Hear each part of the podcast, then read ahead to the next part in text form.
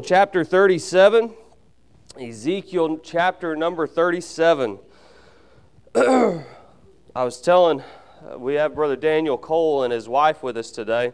Brother Daniel is a good friend of mine. He's a uh, he's a great singer. He's a great preacher. I'm hoping to get a, get him an opportunity to preach to y'all sooner rather than later. But he's going to be doing a lot of singing for us. But I was telling him he, he went with me to Pocahontas a few weeks ago, and we had a great time. And uh, God moved in a special way out there, and but I'm not near as prepared. I've been very sick. I've had the I've had pneumonia recently. I've been working a, a lot of overtime recently, so I'm not as prepared this week. If if uh, if I say something that just doesn't make any sense, please forgive me. I'm I've I've been under the influence of a lot of medication, trying to make myself feel better where I can breathe again. And uh, if I if I stop for a minute just to catch my breath I understand I'm young and I shouldn't be doing that, but I've had pneumonia. Please be just bear with me today. So, in Ezekiel chapter number 37, verses 1 through 10 is where we'll be. It says, The hand of the Lord was upon me and carried me out in the spirit of the Lord and set me down in the midst of the valley, which was full of bones, and caused me to pass by them round about. And behold, there were very many in the open valley. And lo, they were very dry. And he said unto me, Son of man, can these bones live? And I answered, O Lord God, thou knowest. Again he said unto me, Prophesy upon these bones, and say unto them, O ye dry bones, hear the word of the Lord. And thus saith the Lord God unto these bones, Behold, I will cause breath to enter into you, and ye shall live. And I will lay sinews upon you, and will bring up flesh upon you, and cover you with skin, and put breath in you, and ye shall live. And ye shall know that I am the Lord. So I prophesied as I was commanded, and as I prophesied, there was a noise and behold, a shaking, and the bones came together, bone to his bone. And when I beheld, lo, the sinews and the flesh came up upon them, and the skin covered them above, and there was no breath in them. then said he unto me, Prophesy unto the wind. Prophesy, Son of Man, and say to the wind, Thus saith the Lord God, Come from the four winds, O breath, and breathe upon these slain, that they may live. So I prophesied as he commanded me, and the breath came unto, into them, and they lived, and stood upon their feet, an exceeding great army.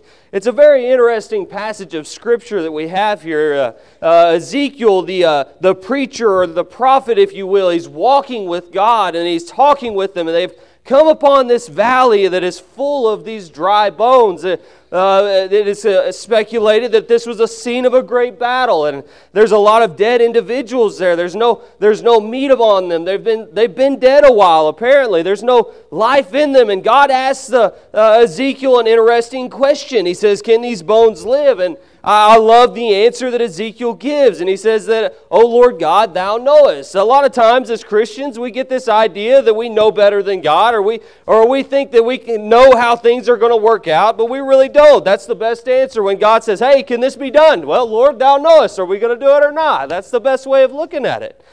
But that's not what I'm interested in. I'm interested in these bones. These bones, there's a lot of pictures here we see these dry bones. It can be a picture of many different things. It could be a, a, picture of life without Christ. When, before an individual gets saved, what does the Bible says? It says that we are dead in our trespasses and sins, correct? We don't, we don't have life. Our spirit isn't brought to life yet. So it can be a picture of the unsaved. But I, I find that a, the, this also could be a picture of a, of a Christian who has left God. And in 2 Peter, it talks about if we don't add to our faith virtue and faith and all of these different things, that you can, you can actually forget that you were ever saved. Or you can get to a place where it's just dryness and, and God's not working in your life and you feel empty and you forget that you were saved. There's another picture that you have there, but I also find that these dry bones can be a picture of a dead church, a church that God has left, or a church that God that its its people have decided that they don't necessarily want God. They want their programs, they want the things that, that we have decided that we want in our house. We don't want God to change things. We don't want God to change the way we act. We want what we want, and that's how we want it. It doesn't matter what God wants. The problem with a lot of churches in America is that we think that our church is a social gathering and it's a, it's a gathering that we come together to enjoy fellowship with one another. But no, that's just a byproduct of the, of the church gathering. The church gathering is to meet with God, the church gathering is to come and to, and to have one on one communication with God, to learn from His Word and allow Him to move in the hearts of individuals and to see souls saved. That's the point of the church. It's not about us looking good. You'll find as we carry on that these, these bones, they came together and they, and they had flesh on them and they looked good. They were probably standing in line in formation. They probably looked nice, right? But there was no breath in them. That's the problem with our churches today. There's, there's a whole bunch of churches. They look good. They've got their flashy lights and their pretty music and all these things, but there's no life in the churches these days. We've got a lot of churches that we all come and, and we are, and there's certain individuals that enjoy it, but there's other individuals that are coming and they're hungry for God and they're looking for something and then they leave. And they're just the same as they came in. What's the point of going to church to seek God if we're not looking to be changed from the inside? What's the point of going to church and being in our Bible and being a Christian and, and serving God if we don't want something different? I can go out in the world and I can look the part and I can act the part. But in churches, we find that if you come to church and you look the part and you act the part, be sure your sins will find you out. Dry bones. But there's three things that happen. I'm interested in these three things that happen. We've got countless dead churches in America. We've got countless unsaved individuals. We've got countless Christians that have turned their back on God and have become backslidden. I see three things in this passage to fix this problem. He says, in verse 4, he says, prophesy upon these bones. Prophesy. We understand in the age that we live in that I cannot stand before you and give you a prophecy or a, uh, something that's going to be fulfilled. But if we look at the root of this word in the, in the Hebrew and what it actually is talking about, it's preaching. When a prophet would prophesy in the Old Testament, it was the same as if he was preaching. They did not have the open vision, which is the Bible, but I have it. I have the open vision. I don't have to prophesy to you. I preach to you because it's already been written down. I have the prophecy here. I have everything that's going to happen. I have everything that has happened. Everything that God wants me to tell you is written here. So I'm prophesying to you or preaching the prophecy to you. So here's the thing we've got these dry bones, we've got, we've got these pictures that we've talked about. We want to see life back in our churches. It's going to take some preaching. It's going to take some preaching. It's, gonna, it's not going to take the it's not going to take the well God loves you kind of preaching. It's going to take the serious, the hard preaching. It's going to take individuals that can accept preaching. Not individuals that sit in their pew and say, Well, how dare the preacher say that to me? How dare the preacher speak about that? It's none of his business. He's meddling. If it's written in this Bible, it's outlined for your pastor to preach it. Preach the whole counsel of the Word of God. But we've got individuals that get upset when the pastor gets up and he mounts the pulpit and God's laid something on his heart. And, he, and at times when he's in his office, I guarantee you there's times that, God, I don't want to preach that. Someone's going to get upset because I preach that. Or, or God, so and so needs to hear something else. Why would you have me preach this? And then he mounts the pulpit and he's, he follows through with what God has told him to do. And then there's individuals that are upset because what happened? God got in your lane. God got in your lane. It wasn't anything to do with the pastor. I don't know anything that goes on with any individual here, including my parents or my, my wife's heart. Her heart is her own. I don't know exactly what goes on in her heart. I'd like to think I know exactly, but I don't know any individual what's going on in your life or your heart. The pastor knows you better than I do, and he doesn't know exactly what goes on behind closed doors. But when the pastor mounts the pulpit and he opens the Word of God and he starts to preach, and it gets a little stiff, that's God lining something out. That's God lining. That's not, that's not the pastor. Don't get mad at him. That's God. That's a sign of life. Be sure that God will correct his children. You, you wouldn't allow your children to behave wrong, right? Mine don't. If mine misbehave, what happens? Let's go get us a whip. Let's fix the problem, right? What happens when God has a man of God step in a pulpit and he says, Hey, David, when Nathan came to David, what did he say? He, he told him, he told him of the man that took the other man's sheep, right? And David said, Hey, kill that man. And, and Nathan put his finger in his face. He said, Thou art the man. That's rough. That's really rough. But we get mad when a preacher gets up and preaches against something that we like. I mean, come on. If we want to see God do something, if we want to see our churches in America, and I'm not pointing, I'm not saying this church is dead, don't get me wrong, but there's a lot of dead churches in America, and there's a lot of dead Christians in America that, that just, they're, they're, I call them fat Christians. They just sit on a pew, they take up space, and they don't provide anything. They don't bring anything to the house of God. They're not interested in serving, they're not interested in doing anything for God. They're just interested in, hey, preacher, feed me today. That drives me up the wall. It drives me up the wall because, hey, you got the same God that I have. You got the same Bible that I have. Why don't you have the same fire? I could show you a lot of reasons, but I believe they're dried up. And they need new life. And it's going to come from the preaching of God's word. 1 Corinthians chapter 1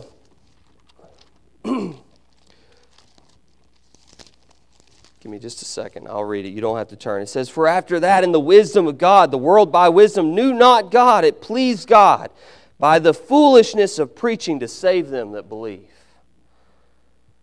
Preaching is what brings back life. Preaching the word. And it's not all, it, it can't all be God loves you. It can't all be about grace, but praise God for grace. And thank God that God loves you.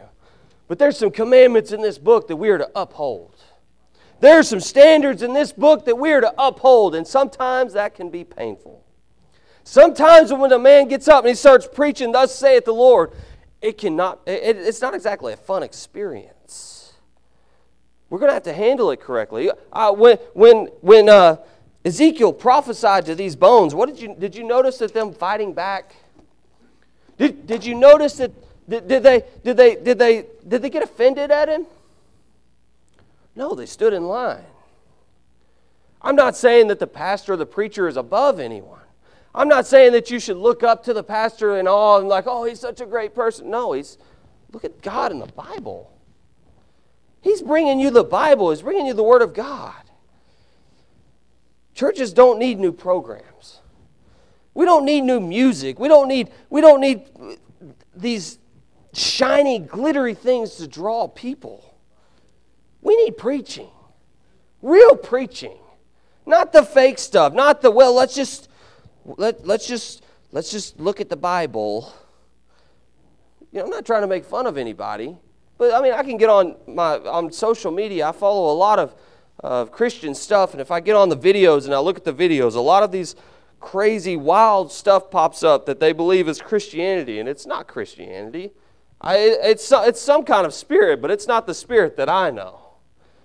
And I don't understand how people can get sucked into it when you have individuals that preach like Mark Stroud or like uh, Cody Zorn or other individuals that are out there that you could listen to that are just fantastic preachers that have God all over them and then get sucked into some of this stuff that the world has. And then I don't understand how we've got men of God in, in America that the, the amounts that we have and the freedoms that we have, and we have such dead Christians and such dead churches. I don't understand it. It's because our people won't endure sound doctrine. I'm pretty sure Paul told Timothy about it. Hey, there's going to come a day that they're going to heap to themselves itch, uh, teachers having itchy ears. Excuse me. We're there. We're going to have to get back to the place that we can endure preaching. We're going to have to endure some preaching. The next issue that we have you want to see life in church? You want to see life in your spiritual walk? You want to see America get turned back on for, for, turned back on for God? It's going to take praising God properly. And I know this is a touchy subject. And I know who I'm preaching to. And I know where I'm at. I want to show you something interesting. Look in verse 7. It says, So I prophesied as I was commanded. And as I prophesied, there was a, a noise. A noise. Does anyone know what that, that word noise? Does anyone know the Hebrew word for that word? It's koa. It's pronounced koa. The word koa is the same word used in the book of Psalms almost a thousand times when it says that, oh, that men would praise the Lord. when it says make a joyful noise unto the Lord, same word. What the Bible is showing us, and words are important. Pay attention to words in your King James Bible. Get you a study Bible. Get you, get you a Hebrew and a Greek study Bible, a Strong's Concordance, and look up these words. They're important. What it's saying is, is these dry bones, they can praise God. They can praise God. So uh, remember when we talked about at the beginning, we had a bunch of. We, it's possible to have Christians who are dead inside. They're they're saved. They're on their way to heaven, but they don't have any fruit. They're not bearing anything. They're basically dead. That person can praise God. What, is the, what does the Bible say about praise? Says, enter into my courts with what? Thanksgiving, and into my courts with what? Praise. So we have a lot of we have a lot of dead churches across America. Would anybody disagree with that? Would anybody disagree with me? We're, we're closing churches down one right after another. What happened to praising God? See, there was a time, and there's still places, when a man could mount a pulpit and he could say, Ain't God good? And the whole church would go, Woo! Amen. But now it's, oh, the charismatics do that. The Pentecostals do that. No, the Pentecostals didn't start that. The Baptists start that. Because the Bible says over a thousand times to praise the Lord. And now we've twisted it. We say, oh, praise is only singing. No. I guarantee you, when the, the Israelites came out of Egypt in Exodus, and when they, there's the, the very first song was written in Exodus, and I guarantee you, when they're coming out, it wasn't, well, praise God. What a beautiful song. No, I bet it was, woohoo, we ain't slaves no more. But in our churches, see, we, we're not slaves to, to our flesh anymore. We're not held slave to the sin that once bound us. We're not slaves to an eternity in hell anymore, are we? Then why in the world, when somebody talks about the one who died on a cross for us, is it silence? There's not one individual that can speak up and say, hey, Amen to that. I can agree with that. That's biblical. You can look it up in the New Testament. Hey, to agree with one another with a holy amen. It's in there. You go look it up.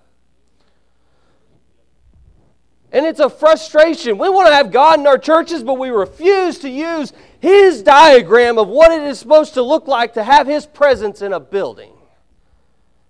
How dare we expect God, hey, you should come meet with us but I will not open my mouth for you. That's rough. I know what I'm doing, I know what I'm saying. That's rough. But remember what I said? We want to see revival in America. We're a bunch of dry bones in this, in this country right now.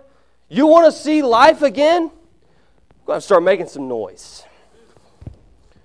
We're going to have to start saying amen once in a while. There should be some excitement. Hey, I don't want to go to a, a bowling alley or something that's just boring. Like, oh, look, the ball doesn't work. And, or let's go to a carnival where the music is all sad and the rides don't work and it's boring. Why would anybody want to come to a church service where everybody's sitting at their pew?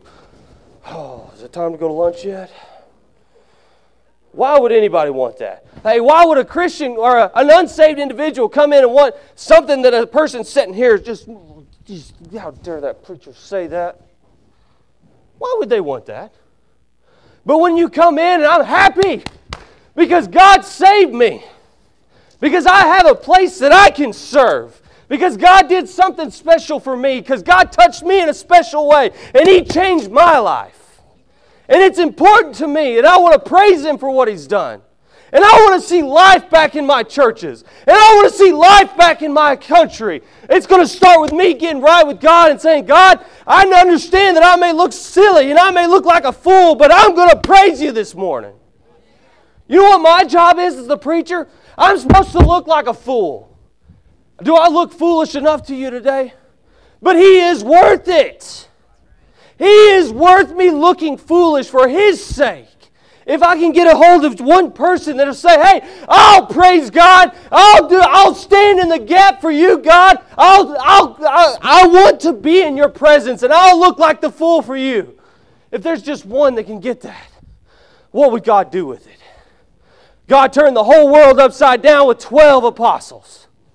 What could he do with one church member that said, Hey, I don't care what anybody else says. I don't care what anybody else looks at me like. I don't care if you like it. I'm going to stand on God's word and I'm going to praise the Lord today. We need to get back to that. Unashamed. Not shameful. I'm not, I don't care if you like it. I don't care if you think I look good doing it. It ain't for you. It's for Him. It's for my Savior. There's coming a day that every knee shall bow and every tongue shall confess that He is Lord. And I'm interested in confessing it right now. I ain't waiting until the time that I have to. I'd rather tell everybody right now. That is a, a frustration. God, over a thousand times, He doesn't mention it. He commands it over a thousand times in one book. If something is mentioned one time in your Bible, it is a doctrine. If God mentions it time and time and time and time again, you better pay attention. You better pay attention. That is how we enter into his, his, his presence. You want to see his presence in a church? Praise him. Praise him. That means when it's time to sing, you sing. Whether you sound good or not. I have the worst singing voice known to man. But did I not get up and sing just a few weeks ago and lead the singing? Did I not? I look like a fool. I did. I ain't got no clue what I'm doing. But He's worthy. You want to see God work in your church? You want to see God work in your life? Hey, be okay with saying amen and looking a little foolish. That's okay. The charismatics did not coin that. We did. The charismatics took it because people got scared. Oh, I don't want to look like them. So let's just throw our praise away. And then we wonder why Baptist churches are closing their doors by the thousands because we've left how we praise God. We've denied how we praise God.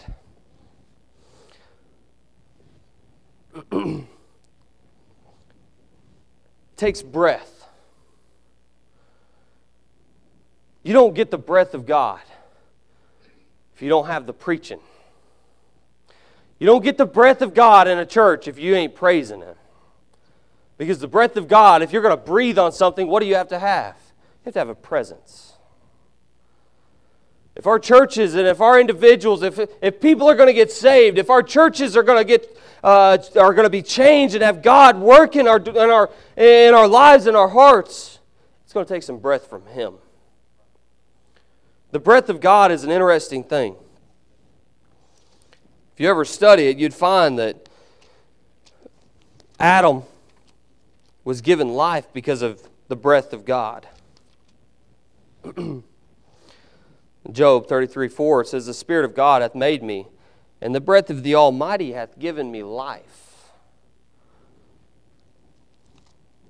Your very being is brought about by the breath of God, the Bible tells us.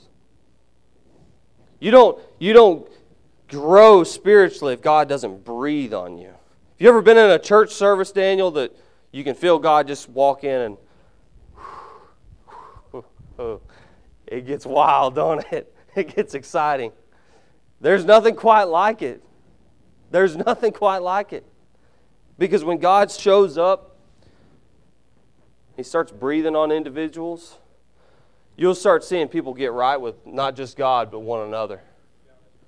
You'll start seeing individuals that, hey, I just don't really like that person. Run into them, forgive me. God told me I was wrong. What you'll see is brothers that have disliked each other. Maybe there was a disagreement and they've never gotten over it. That's not important anymore. A long time ago, I preached in Philippians about the importance of unity, not uniformity. I don't know if anybody remembers. In Philippians chapter 2, he talks about how important it is that we be unified as one, uh, with the same mind and the same heart as a church. You don't get that without the breath of God. You want to see God do something special in this, in this place? For one, you're going to You've got the preaching. Brother Jerry preaches. I don't, I don't question that at all. But you're going to have to have the right heart. Because if you remember in Philippians when we were talking about unity, I told you that the very, a very important thing with having unity in a church is a submissive mind. A mind that's submitted to God, saying, God, I'll do whatever you want me to do. Not a mind that bucks what's being preached. Not a mind that says, well, that's for somebody so and so down the pew.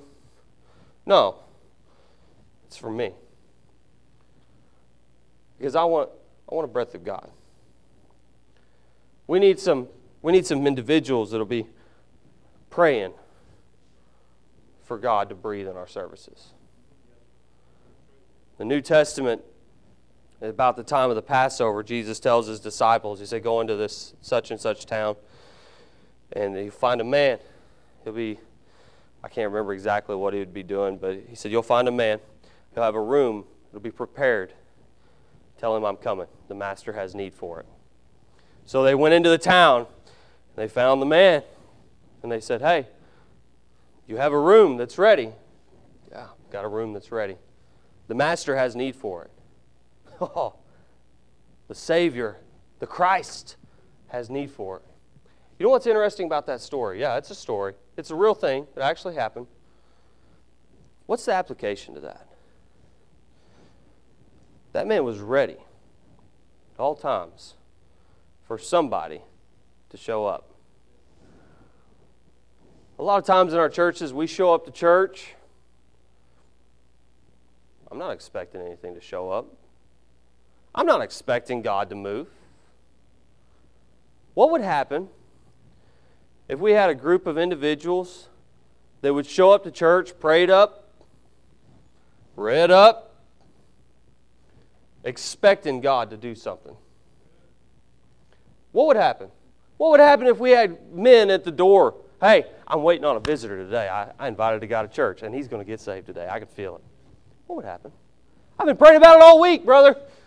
I, I met this guy at Walmart, and I invited him to church. He said he was going to come. I've been praying for him all week. His name is such and such. What would happen? Because I was expecting God to show up. You expect that enough times, what happens? God will show up. But you know what else happens? He gives you some life. He gives you some fire. It makes things exciting again. It's not just a mundane, hey, I'm in my spot this week. No, I'm looking for God to do something. I don't, I, don't, I don't ever mount a pulpit. I may be less prepared than normal, but I don't mount a pulpit and think, well, God, I know you're not going to do nothing with us today, and I'm just going to, just going to get through it. God's never failed me before. He's never failed me. I may have failed myself. I may have got a little prideful and arrogant, but if I came in the right spirit, God's never failed me. God's not going to fail you. Hey, God hears every prayer that we pray. Why can't we, why can't we show up looking for God to breathe on our services? Show up prepared for it, looking for it, not a, well, whoa, what was that? What happened today? Did y'all, so and so let out the loudest amen I ever heard in my life. Did y'all hear that? That was wild. It's funny, isn't it? Because some people are that way. What happens if we came preparing for that, looking for it, like, man, I hope God gets. I hope God moves today. I hope God does something special today. I hope it isn't just the normal mundane. I want God to show up. There's times that God has showed up in church services that it was so real that you could hear the door slam behind him. I've been in times of my own in prayer that it's been so real that God showed up, you could feel his hand touch you on the neck when you were praying. God can do that in your church. You're going to have to endure some preaching. You're going to have to enjoy the preaching. Let's, let's rephrase that. You need to get where you can enjoy harsh preaching because it's, it, ain't not a one of us here perfect, are we? Ain't a single one of us got it all figured out. You have to get to where you can enjoy. Boy, he got on my toes today. Amen. But God still loves me. He's still chastising me. We're going to have to learn to praise God again. And I mean praise God. I'm not playing around with, uh, well, amen. I feel good now. Amen. Yeah. No. I guarantee you, when God was on the cross, He didn't halfway cleanse your sins, did He? That's kind of rough right there. So why are you giving half effort? Church isn't just a, hey, I'm going to sit here and you feed me. A church is, hey, I'm here to meet with God, and I'm going to help that preacher out. That's a, that's a real thing. If you ever preach in a church that's completely dead and nobody's interested in what you've got to say, you can feel it. It's like a lock that is wrapped around you. It's like a satanic binding. But you get in a church that's free, that's praising God, the freedom that you have to preach is unbelievable. I can't explain that to somebody that's never preached before, but it's a real thing. We wrestle not with powers. Uh, we don't wrestle not with, against flesh and blood, but against powers and principalities, right? We, we fight a spiritual warfare. Why are we letting the, the why are we letting the, the enemy silence us? Why are we letting the enemy take away the one thing God said, hey, I expect this of you over a thousand times? We need a breath of God in our churches. We need a we need revival in America is what we need. The problem is is we look around and we say, well, it's because of the homosexual crowd or it's because of the Democratic crowd or the liberal crowd or whatever. You Republicans, I really don't care. I don't think it started there. I think it started in churches because we got quiet. It, it started in churches because we started, we didn't want to hear preaching. We didn't want to hear, Thus saith the Lord. We wanted to hear, God loves you. God's so good to you. That's what happened. And then we decided that, hey, we shouldn't discipline our children. That happened. The Bible says to spare not the rod. It, it even says to the more marks you leave, the more you love them. It literally says that. It talks about bruising. I'm not saying you should bruise your children. I'm saying that you should whip your children. I'm saying you're supposed to discipline them because that's what the Bible says. Now you look around and we got a bunch of kids that I can't even get I can't get any help at work because these kids don't want to work. You can't find 20 year olds that want to work. Why? Because they, they was handed everything because we got away from biblical principles that we decided, hey, our way is better than God's way. The liberal agenda is better than God's way. How dare a preacher tell me how I should raise my kids? Look at the mess we're in now. We're going to have to get back to where we can endure some sound preaching and not just hear it, but enact it. We're going to have to do it. That's where we're at. And that was short. That's all I got. But I feel like that's where God wants us to quit, right there. So I'm going to pray. I'm going to dismiss you. You're going to have a couple extra minutes before we start this morning, okay? Dear Heavenly Father, Lord, thank you today, God. Thank you for blessings, Lord. Thank you for your opportunity to preach and be in your house, God. I pray that you'll bless us today. I pray that you'll help help the hearers, God. I pray that they'll take what you've had to say and you'll uh, help help us to apply it to our hearts and our lives, Lord. In Jesus' name I ask. Amen. All right, you're dismissed for a few minutes.